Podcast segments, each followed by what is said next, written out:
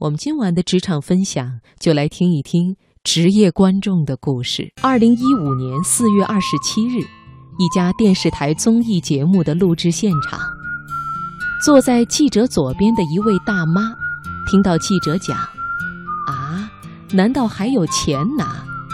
她感到很惊讶。大妈来自北京大兴，这是她第一次参加电视节目录制。录影棚门口挤挤攘攘，虽然临近五一，这档没有明星的平民选秀节目仍然请来了近三百名观众。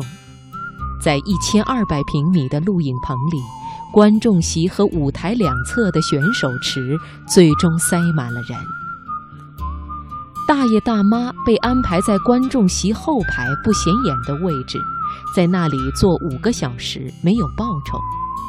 坐在观众席前排的是年轻观众，每人可以拿到五十元，但是规矩很严格，不能早退，不能打瞌睡或者是玩手机，需要在每个选手表演时鼓掌或者是投否决票，并且在主持人访谈选手时认真听故事，做出反应。这些领钱的观众被称为职业观众。组织他们来录制节目的人叫做群头。层级制是群头社会最常见的形态，直接与大爷大妈和年轻观众打交道的群头处于最底层。长期待在上海的小宋就是初级群头，被戏称为人贩子。他每天的工作就是在微信群里发布各种电视节目录制信息，召集到观众后登记姓名电话，扣下身份证，然后守着自己的十几个观众在摄影棚外等一整天。小宋们没有回头客，在跟场时也很少和观众说笑。在他们看来，这行就是一锤子买卖，赚点辛苦钱。每招到一个年轻观众，上线会给小宋四十五元，四十元给观众，小宋自己赚五元。事实上，节目组通常为每个观众至少会支付八十元，剩下的钱就被小宋的上线们另外四层群头抽走了。李宁混到了第三层群头。二零零七年，他离开山东菏泽的城中村来到北京。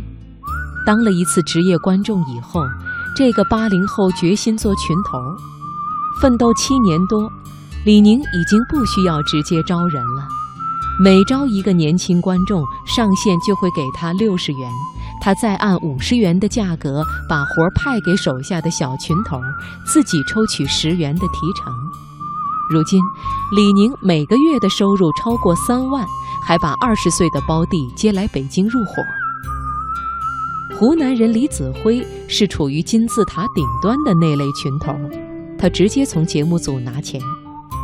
李子辉生意最好时，一个月赚过十几万。如今他已经几年没去过节目现场，平常和节目组的负责人喝喝咖啡，通过电话指挥手下的群头。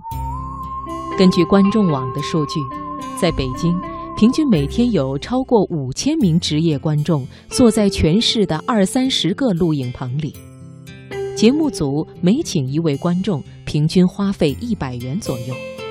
据此推算，二零一四年北京的职业观众市场规模大约一点八亿元。据李子辉估计，上海的情况与此类似。北京和上海的职业观众并不都是散户，高校、企业工会和旅行社也在向节目组打包输送观众。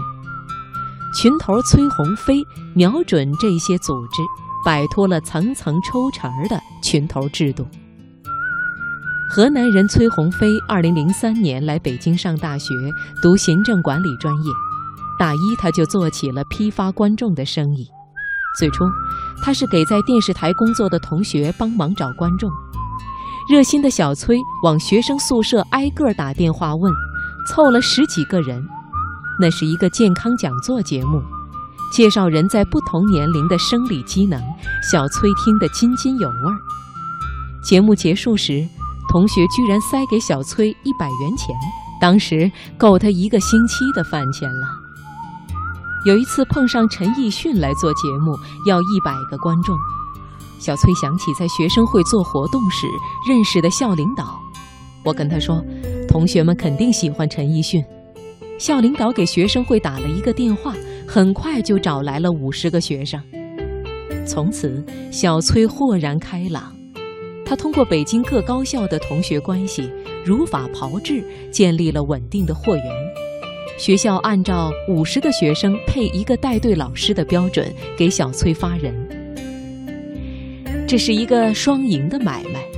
在网上招来的零售观众，每个要付四十到五十元；如果去学校批发，每个学生只要付三十元。这笔钱，小崔通常会交给带队老师分配。他以为老师会给每个学生留二十元。有位老师好心地跟他讲起了心理学，与其留二十块钱给学生，还不如一分钱不给，告诉他们要珍惜这次活动。合作熟了，小崔甚至和北京的一些艺术院校的领导签了一年的合同。常年批发观众，小崔积累了不少熟客。微信好友的上限是五千人，小崔的微信号每月清理，剔除超过一个月不联系的用户，留下两千人左右的活跃用户，其中有五百人小崔能叫得出名字，属于 V I P 用户。他们大多具备主持、模特等专长，能在临时和重要活动中随叫随到。小崔则会给他们回报一些报酬优厚的美差。和金字塔型的群头模式不同，小崔的团队采用平行制管理结构，团队里的十五个群头完全平等。小崔跟节目组对接，收到每个观众八十元的酬劳，再按原价把活分给每个群头。群头们直接招观众，给每个观众四十元，自己赚四十元。对于职业观众来说，拿到手的钱是一样的。